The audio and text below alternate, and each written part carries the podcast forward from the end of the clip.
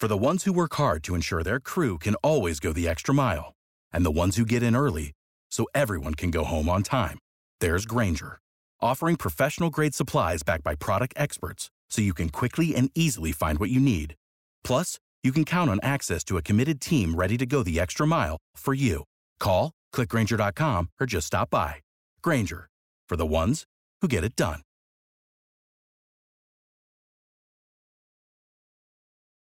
If you own a vehicle with less than 200,000 miles and have an auto warranty about to expire or no warranty coverage at all, listen up. CarShield has a low-cost month-to-month vehicle protection plan that covers more parts than ever. Visit carshield.com/audio to find out how you could pay almost nothing for covered auto repairs. Drivers who activate this vehicle protection today will also receive free roadside assistance, free towing, and car rental options at no additional cost. Get your free quote today at carshield.com/audio. That's carshield.com/audio.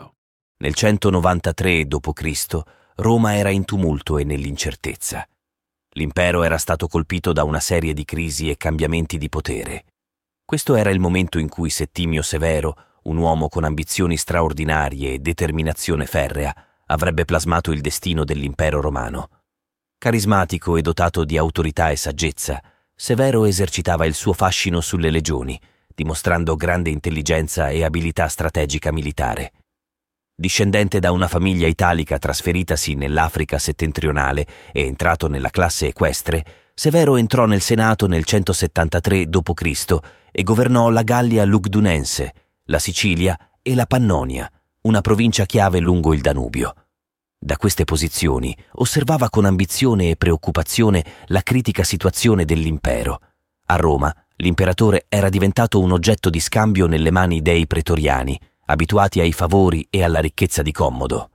Non sopportando la politica di austerità e rispetto del nuovo imperatore pertinace verso il Senato, ordirono una congiura e lo assassinarono nel suo palazzo imperiale, decapitandolo.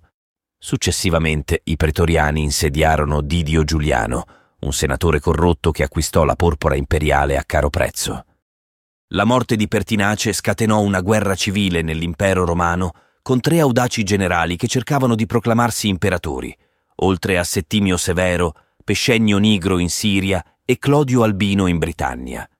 Severo, il più rapido e determinato dei tre, marciò senza esitazioni verso Roma e fu acclamato imperatore dal Senato. Ma la sua azione non si fermò qui. Fece giustiziare Didio Giuliano, che aveva regnato appena per 66 giorni dopo aver acquistato la porpora dai pretoriani. Il passo successivo fu eliminare i rivali. Dopo quattro anni di guerra, Severo emerse vittorioso. Lucio Settimio Severo, originario della modesta Leptis Magna in Libia, governatore della Pannonia, fu proclamato imperatore dalle sue truppe a Carnuntum nel marzo del 193 d.C. Nelle battaglie successive, Severo sconfisse uno dopo l'altro i suoi avversari. Pescennio Nigro, che si era autoproclamato imperatore in Oriente, fu sconfitto e ucciso nel 194 d.C., rendendo Severo padrone dell'impero d'Oriente. Clodio Albino, che aveva tentato di instaurare il suo regno in Occidente, subì la stessa sorte nel 197 d.C., quando l'esercito di Severo lo annientò nella battaglia decisiva. Dopo aver soppresso i suoi avversari, Settimio Severo intraprese un viaggio nell'estate del 197 d.C. per respingere un attacco dei Parti, i quali minacciavano le province orientali dell'impero. La sua vittoria culminò con la conquista di Ctesifonte e l'istituzione della provincia di Mesopotamia, una regione di cruciale importanza situata fra i fiumi Tigri ed Eufrate. La gestione della nuova provincia fu affidata a prefetti di rango equestre, il secondo ordine sociale dopo i senatori. Severo estese questa decisione anche ai comandanti di tre nuove legioni, create per rafforzare le difese dell'impero. Questa scelta rappresentò una svolta significativa nelle sue politiche. Egli ruppe con l'antica tradizione che riservava esclusivamente ai senatori il comando delle prestigiose legioni. Questa mossa evidenziò la sua fiducia e riconoscenza verso i militari, i pilastri principali del suo cammino verso il potere. Per Settimio Severo, l'esercito e le province erano priorità assoluta. Il suo governo si contraddistinse per la decisa purga dei senatori e la confisca dei loro patrimoni, segni evidenti della sua volontà di riformare radicalmente il vecchio sistema repubblicano. Inoltre, il rinnovamento delle coorti pretoriane attraverso la creazione di tre nuove legioni evidenziò il suo impegno per garantire una maggiore sicurezza. Questa mossa rifletteva la sua consapevolezza dell'importanza vitale di un esercito leale e ben organizzato. In un'epoca caratterizzata da intrighi e ribellioni, la stabilità e la protezione del suo regno dipendevano dalla forza militare a sua disposizione. Concentrandosi su esercito e province, Settimio Severo consolidò la base del suo potere. Determinato e lungimirante, lavorò per migliorare le condizioni dei soldati sia dal punto di vista giuridico che economico, riconoscendo i loro matrimoni celebrati durante il servizio e aumentando i loro stipendi. Nel suo impegno per costruire un esercito solido e fedele, l'imperatore non solo attinse dalle lezioni apprese durante le campagne di Marco Aurelio contro i Marcomanni, ma potenziò anche la sicurezza nelle regioni più vulnerabili senza trascurare le altre. Un passo cruciale fu l'aumento delle unità militari a Roma e nel Lazio, compresi i pretoriani, le coorti urbane e i vigili, trasformandoli in una forza di intervento diretto al servizio del sovrano. Allo stesso tempo introdusse la nona militaris, un sistema di tassazione in natura che richiedeva contributi all'approvvigionamento dell'esercito, Tale meccanismo prevedeva la raccolta di tributi nelle vicinanze delle zone occupate dall'esercito, seguita da una redistribuzione delle risorse. Questa strategia garantiva una maggiore stabilità economica ai soldati, riducendo i rischi legati alla svalutazione e all'inflazione. Sotto il regno di Severo, la militarizzazione della società ottenne slancio, offrendo ai veterani delle legioni opportunità di carriera equestre nei vertici dello Stato e aprendo nuove vie per l'avanzamento sociale. Quest'approccio non solo accrebbe il prestigio dei militari nell'ambito romano, ma contribuì anche a rafforzare l'efficienza e la coesione delle forze armate. Questa militarizzazione ebbe anche una dimensione ideologica.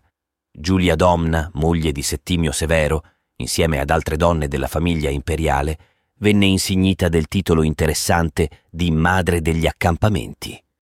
Le guerre, con le loro vittorie e bottini, contribuirono all'incremento del tesoro imperiale, generando una notevole ricchezza. Questo flusso finanziario consentì all'imperatore di investire considerevoli risorse nella sua immagine pubblica. Si impegnò fortemente nelle spese militari, fra cui stipendi e donazioni per le truppe, ma allo stesso tempo si dedicò al restauro e all'abbellimento di Roma, conferendole una nuova magnificenza. Non trascurò l'approvvigionamento e l'intrattenimento della plebe urbana, soddisfacendo le sue necessità e aspirazioni. Settimio Severo si dimostrò un pragmatico astuto. Benché il suo regime fosse autoritario, non si configurò mai come una tirannia spietata. Possedeva il dono della propaganda, sapendo come promuovere se stesso e la sua causa sfruttò la memoria degli Antonini, creando un legame parentale con Marco Aurelio e affermando la discendenza da Nerva. Questa mossa non fu solo un gesto di prestigio, ma riflesse anche i profondi cambiamenti che stava introducendo. Mentre gli Antonini e prima ancora Nerva e Traiano avevano concesso al Senato un ruolo politico cruciale, Severo puntò al consenso dell'esercito e della plebe. Questo spostamento nelle basi del potere si manifestò chiaramente nel suo governo. Inoltre, favorì il ceto equestre, limitando le responsabilità pubbliche e, di conseguenza, il prestigio e l'influenza del Senato e dei suoi membri. La scala di potere si spostò a favore dell'esercito e delle classi inferiori, plasmando profondamente la struttura politica dell'impero romano. La monarchia militare di Settimio Severo si distinse per le riforme e le politiche innovative che contribuirono a creare un impero stabile e ben difeso la sua attenzione al benessere dei soldati, il potenziamento delle unità di difesa a Roma e nel Lazio, l'istituzione della nona militaris e la promozione delle carriere equestri per i veterani testimoniano il suo impegno nel costruire un legame saldo fra il potere centrale e le forze armate. Questo gettò le fondamenta per un periodo di stabilità e successo nell'impero romano. Nel 207 d.C. Settimio Severo si pose un obiettivo audace nella politica espansionistica, estendere i confini dell'impero romano oltre i limiti precedentemente raggiunti. La sua determinazione si concentrò sulla sottomissione della Britannia, comprese le regioni della Scozia e le tribù guerriere che le popolavano. Il suo piano bellico fu di proporzioni epiche. Fu eretto un enorme magazzino, capace di rifornire ben 40.000 soldati per tre mesi, e furono costruiti cinque accampamenti lungo il Vallo Antonino, oltre ad altri 27 più a nord, in preparazione a un'operazione militare senza precedenti. Nel 209 d.C. la vittoria coronò i suoi sforzi e Settimio Severo fu acclamato Britannicus, un onore riservato agli imperatori romani che riportavano vittorie militari in Britannia. Il primo a ricevere questo titolo fu Claudio, che nel 43 d.C. invase e parzialmente sottomise la Britannia. Tuttavia ulteriori sfide lo attendevano. Nel 211 d.C. dovette fronteggiare nuove rivolte e ribellioni che lo costrinsero a tornare sul campo di battaglia. Nonostante le sue precarie condizioni fisiche, Severo guidò le operazioni da Eburacum, l'odierna York. All'età di quasi 70 anni, afflitto gravemente dalla gotta, morì a York, lasciando ai suoi figli Caracalla e Geta un unico consiglio. Rimanete uniti, arricchite i soldati e non badate agli altri. Queste parole sembravano indicare una via verso l'unità e la stabilità per l'impero da lui costruito, ma i suoi figli non seguirono il suo consiglio.